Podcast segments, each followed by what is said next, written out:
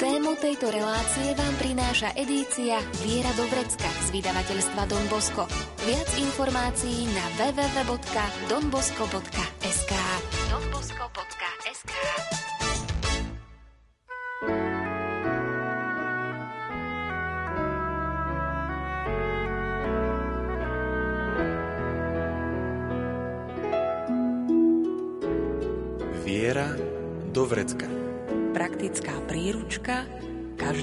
kresťana.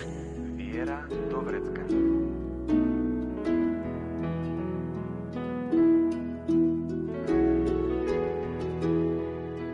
Koronavírus nám výrazne zasiahol do našich životov. Mnohí naši blízky už pre ochorenie COVID-19 nie sú medzi nami. Ďalší majú po prekonaní tohto ochorenia zdravotné problémy. Veľa ľudí stále zvažuje, či sa dá proti tomuto ochoreniu zaočkovať alebo nie. Ako nás chránia vakcíny, akým spôsobom boli očkovacie látky vyvinuté a ako fungujú. Porozprávame sa o tom s virologičkou Biomedicínskeho centra Slovenskej akadémie vied, docentkou Tatianou Betákovou. Nerušené počúvanie vám želajú hudobná redaktorka Diana Rauchová, majster zvuku Marek Rímovci a moderátorka Andrá Čelková.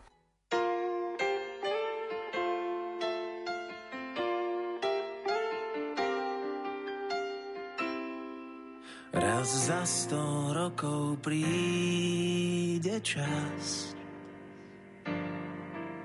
keď zastaví sa každý z nás. Zasiahne biznis, školu, vlak a je čas premýšľať. Čo sa dialo prirýchlo, zrazu sa v núdzi ocitlo. Z nej sa len ťažko vybrať von. So šťastím, s nádejou. Skúsme žiť v časoch dobrých aj v tých zlých. Ona jediná je večná v krajine plnej zázrakov, kde je nebo bez mrakov. Iba na nej záleží. Už vieš, čo nie hodnotné. Aj to nepodstatné. Všetko už máš a predsa nič. Túžiš pre lásku žiť. Spolu pre lásku skúsme žiť. V časoch dobrých aj v tých zlých. Ona jediná je večná. V krajine plnej zázrakov, kde je nebo bez mrakov. Iba na nej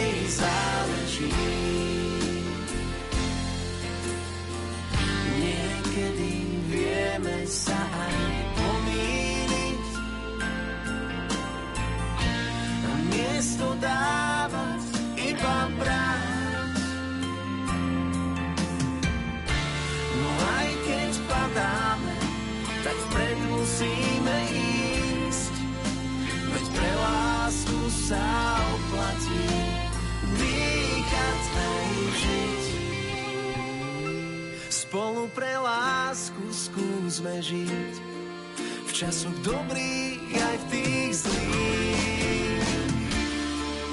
Ona jediná je večná v krajine plnej zázrakov, kde je nebo bez mrakov. Iba na nej záleží.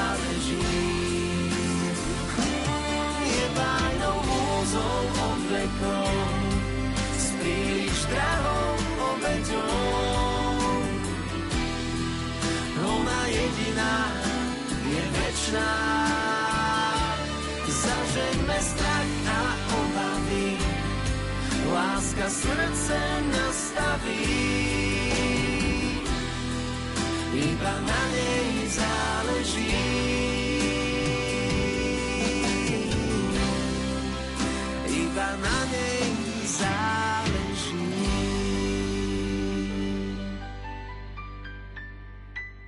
Brožúrka s názvom Očkovať je zameraná najmä na tú súčasnú situáciu, ktorú prežívame nielen na Slovensku, ale v celom svete so šírením koronavírusu. A v tejto súvislosti sa ku podivu celkom rýchlo vyvinula vakcína na tento koronavírus. Skôr ako sa dostaneme konkrétne k jednotlivým vakcínám, tak už ste v predchádzajúcej časti vysvetlili, že očkovanie nám pomáha získať akúsi špecifickú imunitu, aby sme sa dokázali lepšie vyrovnať s ochorením, keď sa už s ním priamo stretneme, ale predsa len aký je rozdiel medzi infekciou a očkovaním. Keď sa nainfikujeme nejakým patogénom, v tomto prípade tým vírusom, tak v prvom, ako sme už spomínali, to prvé, čo sa aktivuje, je tá naša vrodená imunita a samozrejme postupne si budujeme tú získanú imunitu, čiže bunky imunitného systému rozložia ten vírus, pripravia krátke proteíny, teda ako peptidy hovoríme, ktoré potom prezentujú, ukážu, donesú do tých sekundárnych eh, imunitných orgánov T a B bunkám a vlastne tieto bunky sa učia rozpoznávať tento antigén. B bunky potom začnú produkovať špecifické protilátky a T bunky rozpoznávajú potom priamo ten vírus alebo infikované bunky a potom v spolupráci s inými bunkami imunitnému systému vírus alebo infikovanú bunku zlikvidujú. Sú aj tzv. cytotoxické T bunky, ktoré dokážu infikovanú bunku alebo vírus likvidovať priamo, ako náhle ho rozpoznajú. Rozdiel potom medzi imunizáciou alebo vakcináciou je, že keď sme infikovaní, tak náš organizmus, imunitný systém rozpoznáva celý vírus a všetky proteíny toho vírusu. A tá imunitná odpoveď je samozrejme potom oveľa komplexnejšia. Na koronavírus vakcínu používame iba jeden jediný proteín z toho vírusu, pretože tento vírus je veľmi nebezpečná aj výroba toho, keby sme chceli tú vakcínu mať takú komplexnú, museli by sme nájsť nejaký spôsob, ako buď usmrtiť, alebo teda znížiť infekčnosť toho vírusu, ale tam by sa stále mohlo stať, že ten vírus by sa vrátil tej svojej infekčnosti nejakou mutáciou. Čiže aby sa toto obišlo, aby ľudia naozaj nemohli byť nainfikovaní. V poslednom čase volíme tú cestu tak, že vyberáme iba ten najdôležitejší proteín, a to je vlastne v tomto prípade povrchový proteín na víruse. Keď si predstavíte ten vírus ako takú gulôčku, tak z toho vírusu vlastne trčia také výbežky ako antenky a to je vlastne ten S-proteín, o ktorom ste už určite počuli. A vlastne tento proteín je dôležitý, pretože zabezpečuje, že vírus sa naviaže na náš receptor a tak potom môže vniknúť do našej bunky. Čiže my sme si vybrali ten S-proteín do tej vakcíny a proti tomuto S-proteínu vlastne nám vzniká a získavame imunitu.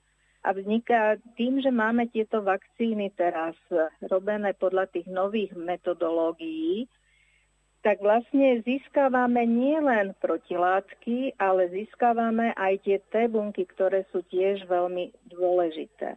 A dôležitú úlohu potom zohrávajú tie protilátky, tzv. vírus neutralizačné protilátky, ktoré sa viažú v blízkosti miesta, kde sa ten vírus viaže na receptor bunky, ale keď sa tam naviažú tie protilátky, tak vlastne tie potom zabránia vírusu viazať sa na bunku a vírus ako to už ide z toho mena, je neutralizovaný, nemôže infikovať naše bunky, nemôže sa ďalej šíriť a nemôže vlastne ani mutovať. Takže to je taký zásadný rozdiel medzi tou normálnou infekciou, čiže tam máme rôzne protilátky proti rôznym proteínom a pri vakcíne máme protilátky len proti proteínom, ktoré sú obsiahnuté potom v tej vakcíne.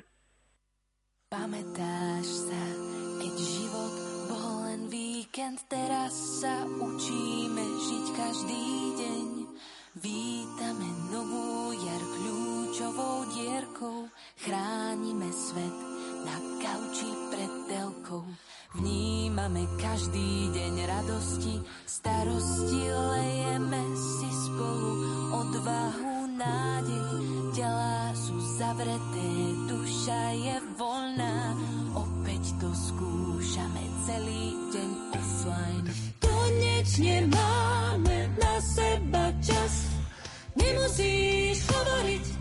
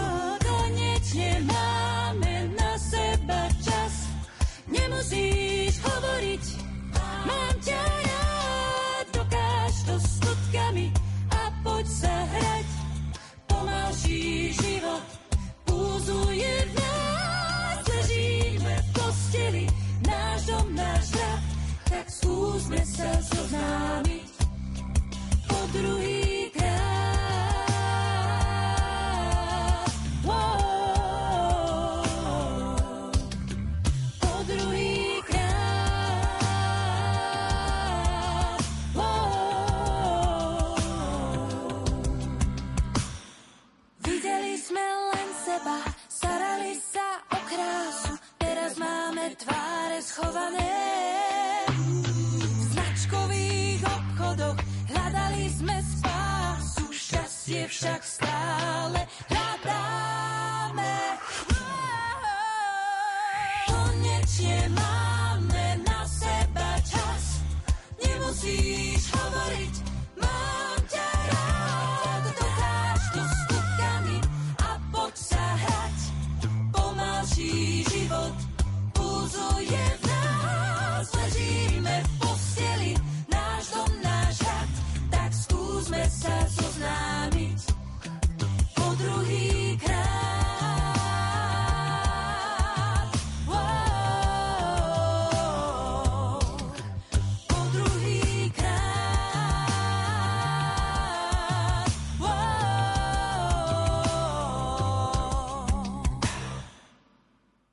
súvislosti s koronavírusom, keď už s ním bojujeme ten dlhší čas, tak mnohí tak aj zvážujú, že či vôbec potrebujeme vakcínu proti COVID-19, alebo by sa dokázal ten náš organizmus s tým vírusom nejako vyrovnať aj napriek tomu, že by vakcína nebola a predsa len zatiaľ sa asi ukazuje tá cesta, že tá vakcína je potrebná. V minulosti to bolo tak, že ľudia, ktorí sa s vírusom alebo teda aj s tou baktériou nedokázali vyrovnať, zomreli a tí ostatní, čo sa dokázali vyrovnať, prežili. A myslím, že sme úplne rovnakej situácii. Čiže jasné, ľudia sa nemusia dať očkovať, ale nikto z nás nevie, že či to prežije, či to prežije bez následkov, pretože dobre vieme, že infekcia koronavírusom má následky. Čas ešte ukáže, ako dlhodobé, prípadne trvalé tie následky budú. No a stále tá mortalita u tých neočkovaných ľudí je dosť vysoká a nie sú to iba tí starí ľudia. A samozrejme tu by som ešte chcela zdôrazniť, že my nie sme zdravá populácia ľudí. Máme tu faktory, ktoré robia priebeh ochorenia COVID oveľa závažnejší a ťažší. A tieto faktory sú obezita. Máme vysoké percento obéznych ľudí a ľudí, ktorí majú nadváhu v našej slovenskej populácii. Nemusíme chodiť medzi celosvetovú. Plus tomu sa spájajú ďalšie chronické ochorenia. Máme veľa ľudí s cukrovkou, máme tu srdcovo ochorenia a mnohé ďalšie. A všetky tieto ochorenia ťažujú priebeh ochorenia COVID a vlastne tie následky sú potom oveľa horšie. Títo ľudia vyžadujú potom hospitalizáciu a veľa ľudí aj napriek tomu, že nemajú 80 rokov, zomiera. V poslednom čase dokonca narastá počet mladých ľudí, ktorí končia v nemocnici a potrebujú naozaj pomoc s dýchaním a intenzívnu zdravotnú starostlivosť. Za tie mesiace sa objavil aj taký tzv. post-covidový syndrom, o ktorom zatiaľ ešte až také poznatky nie sú, ale spôsobuje problémy, čiže aj tí ľudia, ktorí mali koronavírus, čiže ochoreli, nakazili sa a priebeh ich ochorenia bol mierny, tak s odstupom času sa u nich objavili zdravotné problémy. Čiže je to spojené s tým samotným ochorením, ten postcovidový syndrom? Je to spojené s tým ochorením, že jednak tam prebehla veľmi silná zápalová reakcia, plus ten vírus naozaj tým, že tie receptory, ktoré vírus využíva na prenikanie do buniek, sú podstate vo väčšine našich buniek. Tým pádom ten vírus naozaj sa môže rozšíriť skoro do všetkých častí nášho organizmu. A samozrejme ten vírus, keď sa množí v našej bunke, tá bunka to neprežije. Čiže dochádza tu k poškodeniu týchto buniek a dochádza tu potom naozaj hlavne treba aj tí ľudia, ktorí teda mali ten vírus, hlavne poškodené plúca, tam napríklad na určitý čas klesla saturácia krvi kyslíkom. Z toho sa potom odvodzujú tie neurologické problémy. A tie výsledky ukazujú, že vlastne oveľa viac ľudí trpí tým dlhým covidom, tým postcovidovým syndrómom, má to rôzne mená. Čiže vyše 20% ľudí napríklad má tieto neurologické problémy a iba 16% ľudí má problémy, že sú dýchaviční, veľmi ľahko sa unavia a teda majú problém s tým dýchaním. A zdôrazňujem to preto, lebo hovoríme o respiračnom víruse, čiže každý by očakával, že to budú hlavne tie plúca. A ono sa ukazuje, že je to nakoniec ten mozog vo zvýšenom percente. Publikácie a tie skúsenosti z Anglicka, z USA ukazujú, že napríklad narastá počet ľudí, ktorí majú problémy s pamäťou, opisujú hlavne mladí ľudia, že majú akoby takú hmlu v hlave, že nevedia sa sústrediť, nevedia rozmýšľať, proste nemajú jasné myšlienky koncipovať veci. Niektorí si stiažujú, že si zrazu nevedia spomenúť, ako pokračuje veta. V Anglicku napríklad sa zvýšil počet ľudí, ktorí po prekonaní COVID začali trpeť delíriami čo sa spája väčšinou s poškodením mozgu u ľudí, ktorí holdujú alkoholu. Ďalej môže tam dôjsť aj k závažnejším poškodeniam mozgu.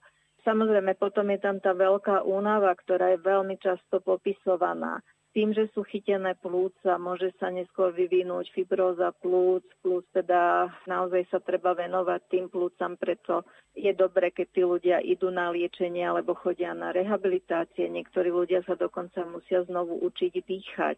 Strata čuchu, strata chutí, to opisuje veľmi veľké percento ľudí a napríklad sú tie publikácie, kde ešte 6 mesiacov po prekonaní covidu tým ľuďom sa stále tá chuť alebo čuch nevrátili. Plus je tam poškodenie srdca, ladvín, pečenie. Čiže ono tie následky tam sú. Otázka je, čo bude ďalej. Viem a bolo publikované, že napríklad v USA začínajú stavať nové nemocnice, kde sa snažia dať do jednej nemocnice rôznych špecialistov z rôznych odborov, ktorí by sa sústreďovali na týchto ľudí s postcovidovým syndromom a aby tí ľudia nemuseli cestovať k týmto špecialistom, aby títo špecialisti boli na jednom mieste, pretože sa ukazuje, že tam nestačí iba jeden jediný špeciálny lekár, ale často tí ľudia musia navštíviť viacerých a postúpiť potom takú komplexnejšiu aj liečbu, prípadne teda potrebujú tých lekárov, aby udržali aspoň tie následky akoby pod kontrolou, aby sa to nezhoršovalo. Kam dnes půjdeš, princezno, když musíš zůstat ve svém zámku? Tvé volání o pomoc.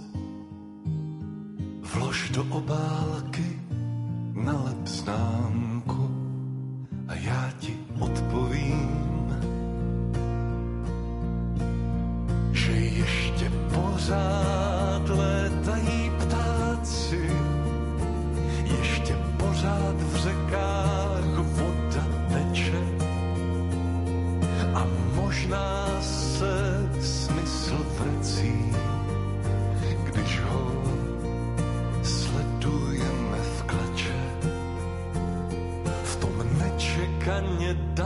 darovaném tichu, kam dnes půjdeš, moje nevěsto, okolní království posílají zprávy že zlé kouzlo brzy odejde.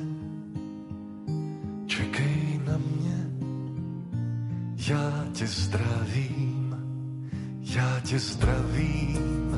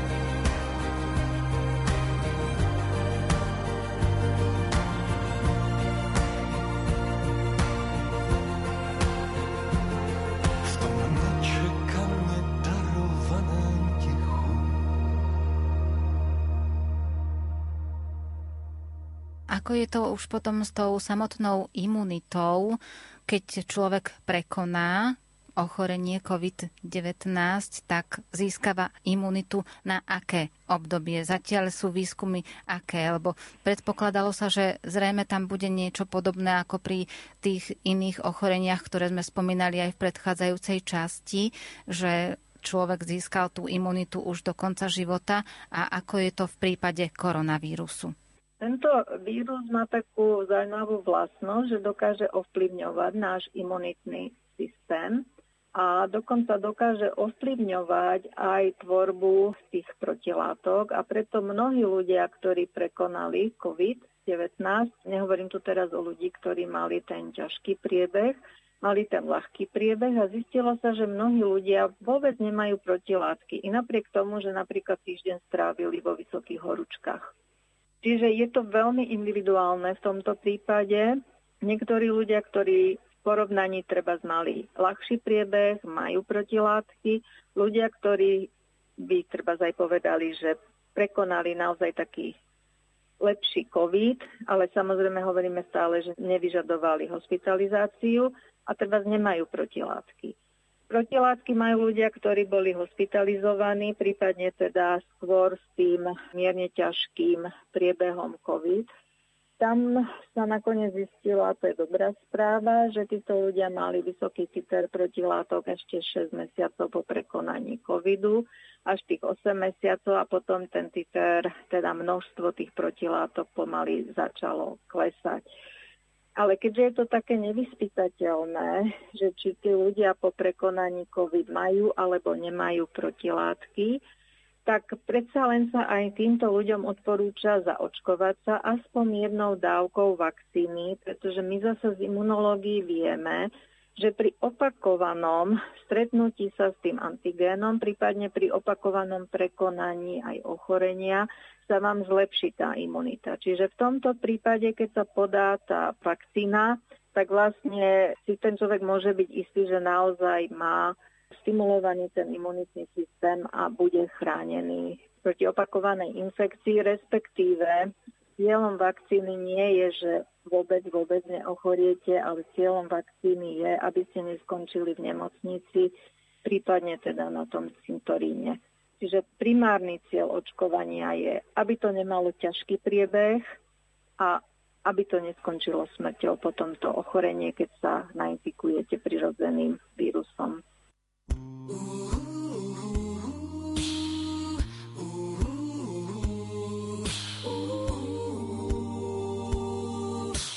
slnko jasné, že život nekončí. Zas nám bude krásne. Človeka to zabolí, keď sa osud podkýna hádže flintu do polí a núdzový stav zapína.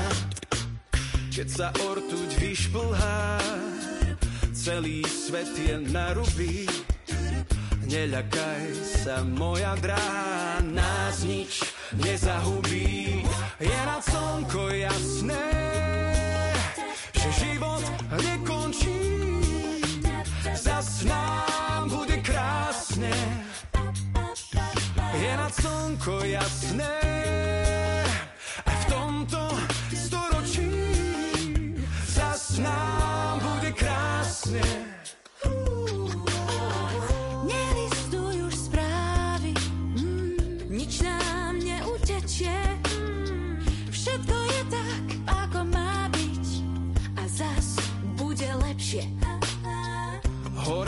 Opäť zahučí, v duši sa rozjasní, zas nám bude do rečí a prídu krajšie dni. Je nad slnko jasné, že život nekončí, zas nám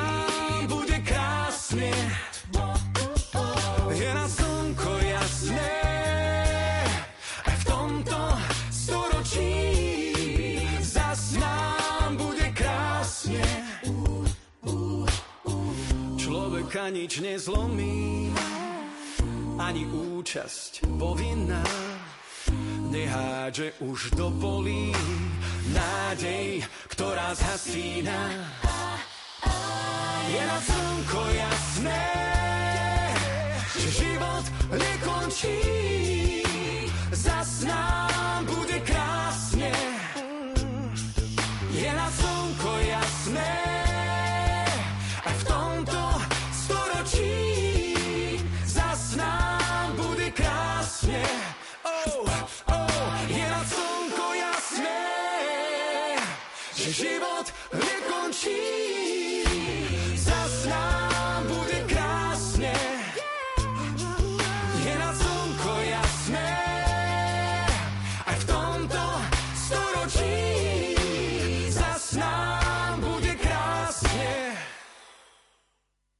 Máme viacero vakcín proti koronavírusu. Ak by ste mohli trošku ozrejmiť, aký je medzi nimi taký zásadný rozdiel, alebo v čom sú zhodné a v čom sa odlišujú.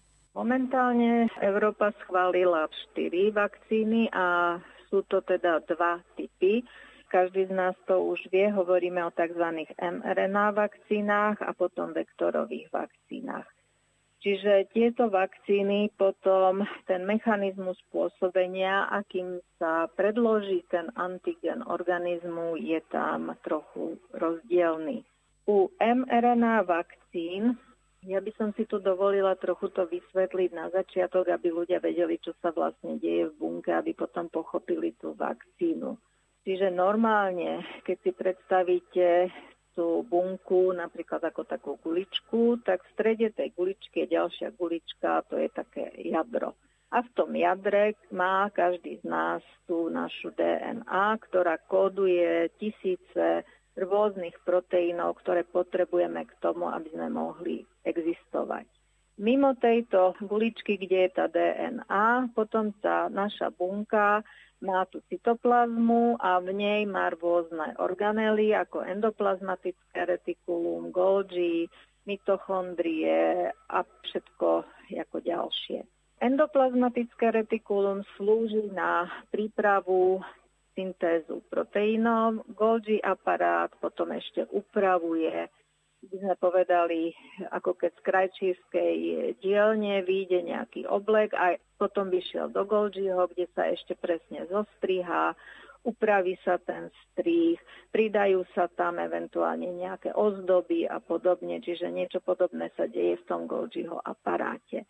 A celé to v tej bunke funguje tak, že keď potrebujeme nejaký proteín, bunka dostane signál, pošle ho do jadra, v jadre nájdu príslušný gén a tento gén sa z tej obrovskej, obrovskej DNA prepíše na RNA a táto RNA potom sa prepíše na tú messengerovú RNA a messengerová RNA opustí jadro a prejde do cytoplazmy, do toho endoplazmatického retikula, kde podľa tejto mRNA sa presne nasyntetizuje ten proteín, ktorý potrebujeme. A potom sa eventuálne upraví v tom Golgiho aparáte. Keď tá mRNA poslúži na syntézu toho proteínu, bunka ju zdegraduje a ten materiál sa recykluje na tvorbu nových mRNA, ktoré sú potrebné potom pri syntéze iných proteínov. Čiže takto to prebieha v bunke. A vlastne tá nová technológia vakcíny prišla s tým, že použijeme my tú mRNA, že nebudeme dávať už hotový proteín, lebo je pomerne ťažké ho vyrobiť, aby bol presne taký, ako si ho pripraví naša bunka, hlavne s tými úpravami potom v tom Golgiho aparáte. Takže my keď dáme len ten gen tej mRNA, ako predlohu, tak bunka si pripraví perfektný proteín a potom aj tá imunitná odpoveď bude oveľa lepšia, ako keď my tam budeme niečo umelo pripravovať. Takže tá vakcína vlastne má tu mRNA, ktorá je chránená lipidmi a znovu sú to lipidy, ktoré tvoria aj našu lipidickú membránu našej bunky, čiže nie je to nič extra, niečo čo by teda v našom organizme neexistovalo. Tieto lipidy, ktoré chránia tú mRNA, slúžia na to, že vlastne dopravia tú mRNA do cytoplazmy bunky. mRNA nejde do jadra, ostáva v cytoplazme, okamžite sa dostáva do endoplazmatického retikula, kde sa nasyntetizuje ten S-proteín, Golgi aparát ho upraví a vlastne ten S-proteín sa dostáva von z bunky, kde už je potom rozpoznávaný bunkami imunitného systému a vlastne tie bunky už potom to zanesú tým T a B lymfocytom a vlastne dochádza potom tomu školeniu tých T a B lymfocytom. Výsledok je, že máme špecifické protilátky proti S-proteínu a špecifické bunky imunitného systému, tie T bunky, cytotoxické T bunky, ktoré rozpoznajú ten S-proteín, čiže či už na víruse, alebo na infikovaných bunkách a budú to likvidovať. No a tie vektorové vakcíny, tam je trochu iný ten mechanizmus. Tam vlastne používa sa adenovírus, Ale aby nám nevznikal adenovírus, tak sa niektoré gény vírusové odstránili a nahradili tým S génom, ktorý koduje ten S proteín. Čiže takýto vlastne plazmid alebo vektor nebude produkovať žiadne vírusové častice, pretože jednoducho, keď ten vírus, aby vznikol, nemá proteíny, ktoré potrebuje, tak sa nedokáže poskladať, nedokáže vzniknúť. Čiže znovu je tu zabezpečené, že to bude absolútne bezpečné. A vlastne po podaní tohto vektora tento síce prechádza do jadra, ale nemieša sa s našou DNA, ale v jadre len slúži na prípravu messengerovej RNA, ktorá vlastne potom prechádza do endoplazmatického retikula a potom už je ten postup úplne rovnaký ako v prípade tých mRNA vakcín. Aj keby všetci zatvorili predo mnou dvere, viem, že ty mi otvoríš, viem, že ty mi otvoríš. A keby všetci povedali, že nádej nie je, viem, že ty mi uveríš, viem, že ty mi uveríš. Keby všetci ukázali, choď preč, viem, že ty vytasíš svoj meč. Budem bojovať na tvojej strane. A nepozerať,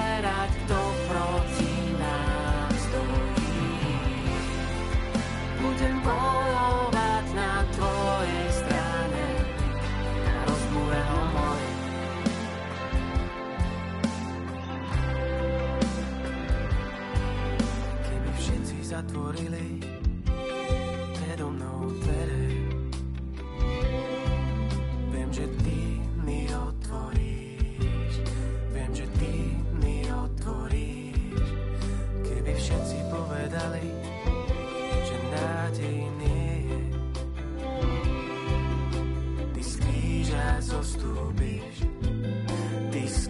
kríža zostúpiš.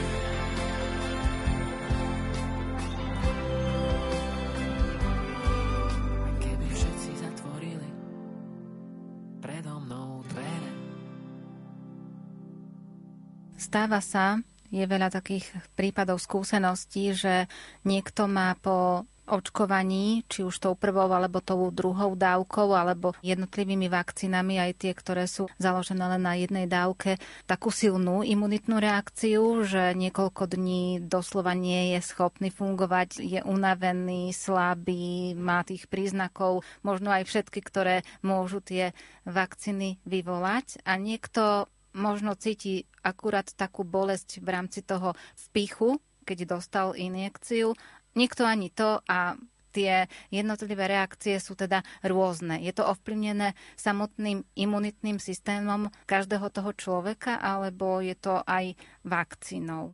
Tie vakcíny nevznikli, jak sa povie, pod holým nebom a nevznikli ani v priebehu toho roku. Tam je 10-ročná práca, tie vakcíny vlastne vznikali dlho, len ten posledný rok sme tam len dali ten proteín z toho vírusu. A ono sa už vedelo, napríklad klinické testy ukázali, že ľudia, niektorí dokonca majú ako veľmi silnú reakciu len na tie lipidy, ktoré chránia tú messengerovú, teda tú mRNA, čo si ani nedokážeme vysvetliť. Takže Niektoré veci sa vedeli, ale samozrejme vždy, keď niečo v tej vakcíne musia prebehnúť znovu klinické testy. Ako som hovorila, ten náš vrodený imunitný systém je veľmi individuálny a u niektorých ľudí naozaj reaguje veľmi silne na všetko, čo je teda cudzia aj na tieto vakcíny. Kým iní ľudia teda sú také akoby v vodovkách tolerantnejší. A dôležitú úlohu potom ešte zohráva aj náš stav, lebo ukazuje sa aj pri vakcínach, že určité ochorenia, o ktorých si ani nemusíme byť vedomí, tak eventuálne potom akoby vyplávali na povrch, že sa teda ukážu, odmaskujú a tiež môžu eventuálne potom spôsobovať určité komplikácie. Čiže je to veľmi individuálne, ale je to reakcia tej zápalovej reakcie a teda nášho organizmu potom ako sa s tým vysporiada. Ale nie je tam nejaká chyba v tých vakcínach? Nie, nie, nie. Chyba nie je vo vakcínach. Je to v našej reakcii. Vidíte sami, že niektorí aj infekčné ochorenie prekonajú v pohode a niektorých to úplne zloží. A môžeme brať len treba z ľudí, ktorí sú aj športovci, sú mladí a podobne. A koľko takýchto mladých ľudí a športovcov skončilo treba aj v nemocnici. Takže sú to veci, jak sa niekedy hovorí, medzi nebom a zemou, ktoré nikto si nemôže dopredu predpovedať. Niekedy si myslíte, tento človek určite bude mať problémy a tak ďalej. A ten je úplne absolútne v pohode. A potom máte ľudí, o ktorých si myslíte, však mladý, vyšportovaný, zdravo sa stravuje, všetko úplne perfektné a naraz ten človek má takúto reakciu. Čiže hovorím, že to, ako náš organizmus bude reagovať, je naozaj nepredvídateľné.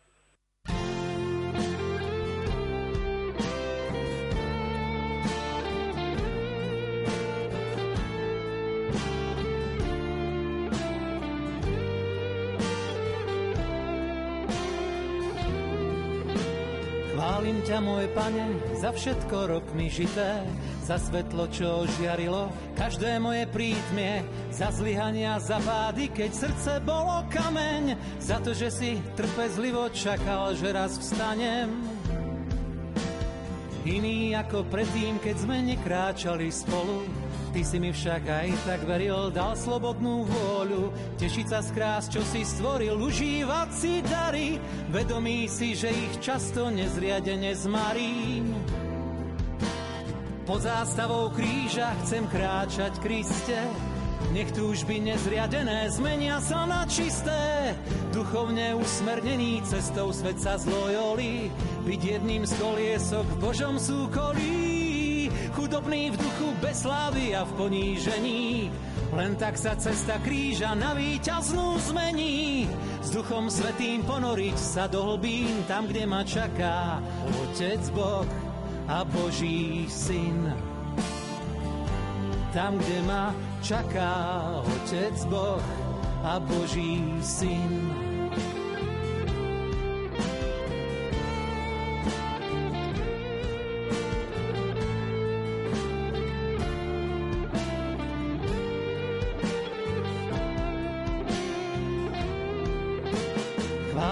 Za jazvy, čo mám z ľudských popálenín. že si bol pri mne vedel, že raz sa to zmení a nebudem žiť život len omylom pokusom a po pádoch zbytý zistím, prečo tu som že ti odovzdám to, čo ti patrí, všetko, čo mám. Rozlišovať budem, kedy dobré a zlé konám. A za všetko postačí mi, keď môj život pohostí. Pane, iba tvoja láska a tvoje milosti. Pod zástavou kríža chcem kráčať, Kriste, nech túžby nezriadené zmenia sa na čisté. Duchovne usmernený cestou svet sa zlojolí, byť jedným z koliesok v Božom súkolí. Chudobný v duchu bez slávy a v ponížení, len tak sa cesta kríža na víťaznú zmení. S duchom svetým ponoriť sa do hlbín, tam, kde ma čaká Otec Boh a Boží Syn tam, kde ma čaká Otec Boh a Boží Syn.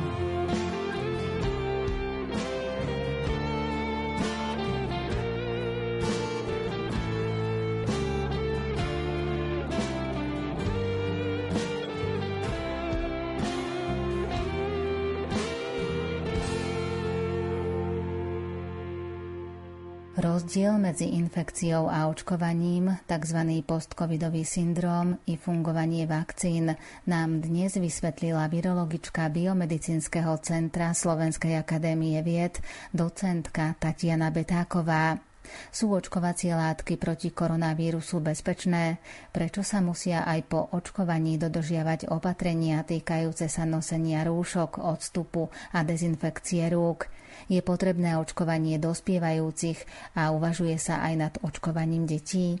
O tom budeme hovoriť v ďalšom vydaní relácie Viera do vrecka. V dnešnej zaznela hudba podľa výberu Diany Rauchovej. O zvukovú stránku sa postaral Marek Rímovci a za pozornosť vám ďakuje Andrea Čelková. Tému tejto relácie nájdete v edícii Viera Dobrecka z vydavateľstva Don Bosco. Viac informácií na www.donbosco.sk donbosco.sk Nebojím sa byť slabý pred tebou.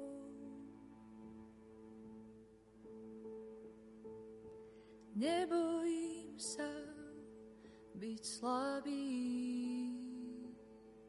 pred tebou.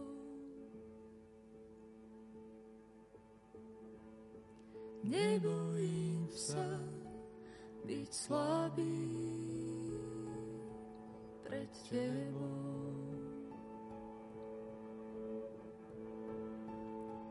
Nebojím sa byť slabý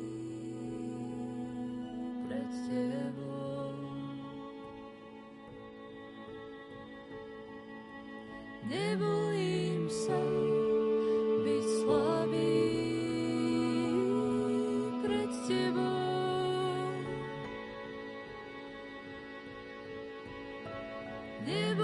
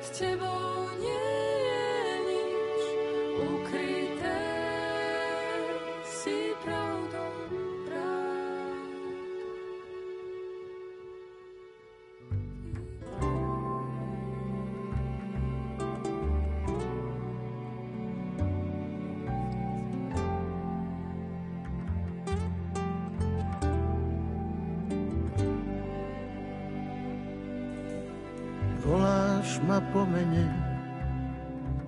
nazveš ma priateľom. Pán môj a Boh môj, znie vo mne nesmelo. Vravíš, poď von, hrob nie je pre teba. Biedný som maličký, nehodný neba.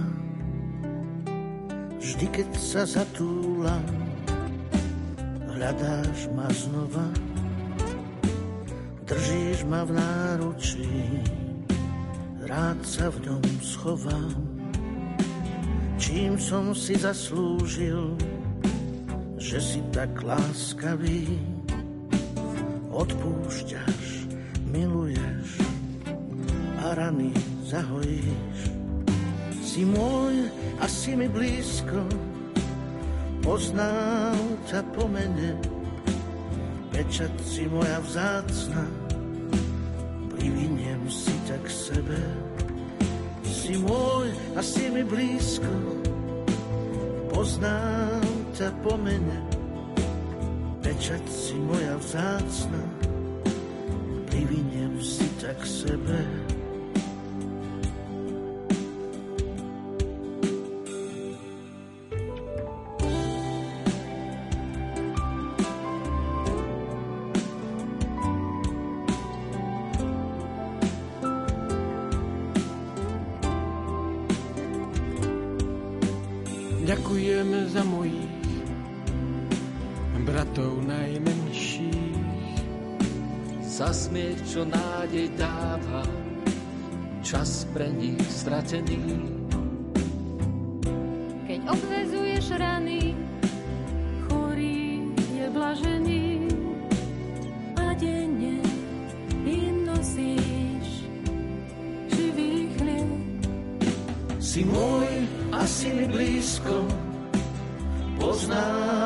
Poznám ťa po mene, pečať si moja vzácna, priviniem si ťa k sebe.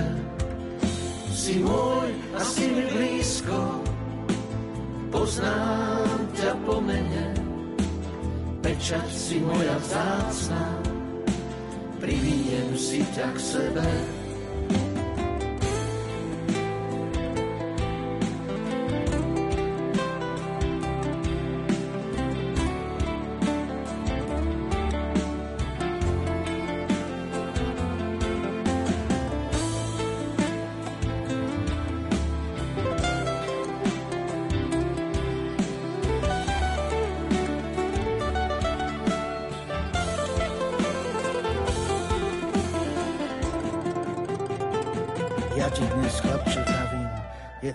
Dobrá robota.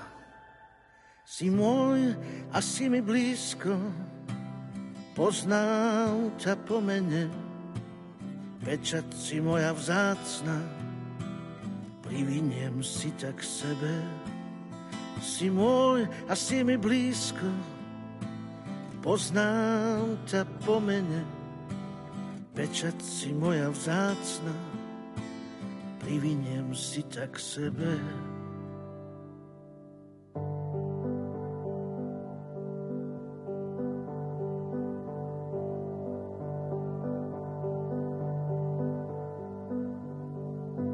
Sme takí cherní, cestu si zamieňame s cieľmi. Máme dôležité plány, sme silní, skvelí. Nezávislí sami je jedno, či máme dvere z dreva, či z kovu, keď sú zamknuté a nie sme za nimi spolu. Dávno sú zabudnuté sľuby, tvoje ruky, Margarety, ľúbi či neľúbi. Iskru necítiť, úsmevy nevidieť.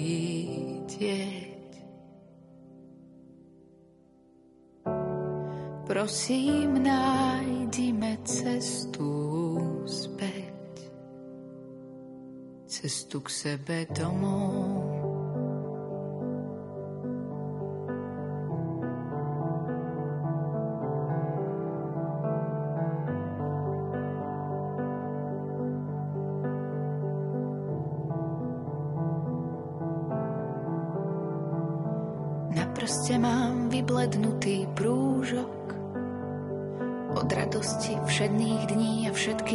Drobných skúšok. Znak ostáva zbytočne skladať prstene dolu. Povedz mi, sme vlastne ešte spolu, veď ranná káva chutí lepšie vo dvojici, hoci len na 5 minút bez cukru, no s boskom na líci so slovami večer sme doma, večeru videli minimálne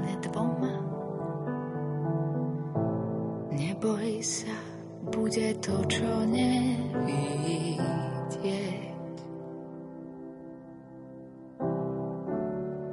Prosím, nájdime cestu späť, cestu k sebe domov,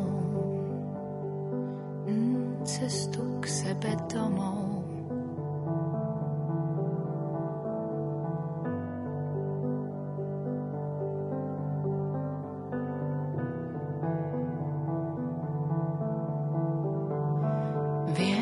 Že nie vždy sa ti správne prihováram, keď si hladný, nervózny, unavený, keď na hlavu ti všetko padá. Aj to viem, že občas sú ostré tvoje slova, no len preto, aby si neistotu schoval. Mm, a keď nám kvapká kohútik a tečú nervy, vyhorí žiarovka ja som nekúpila žiadnu do rezervy. Zapáľme sviečku, vieš tú, čo je skoro celá. Dal si mi ju, keď sme k moru nešli, keď som ochorela. Stačí len malý plameň do tvári uvidieť. Som rada, že vždy poznáme cestu späť. Stačí len malý plameň do tvári uvidieť. Som rada, že vždy poznáme cestu späť. Cestu k sebe domov. Mm, cestu k sebe domov. Cestu k sebe domov. Požehná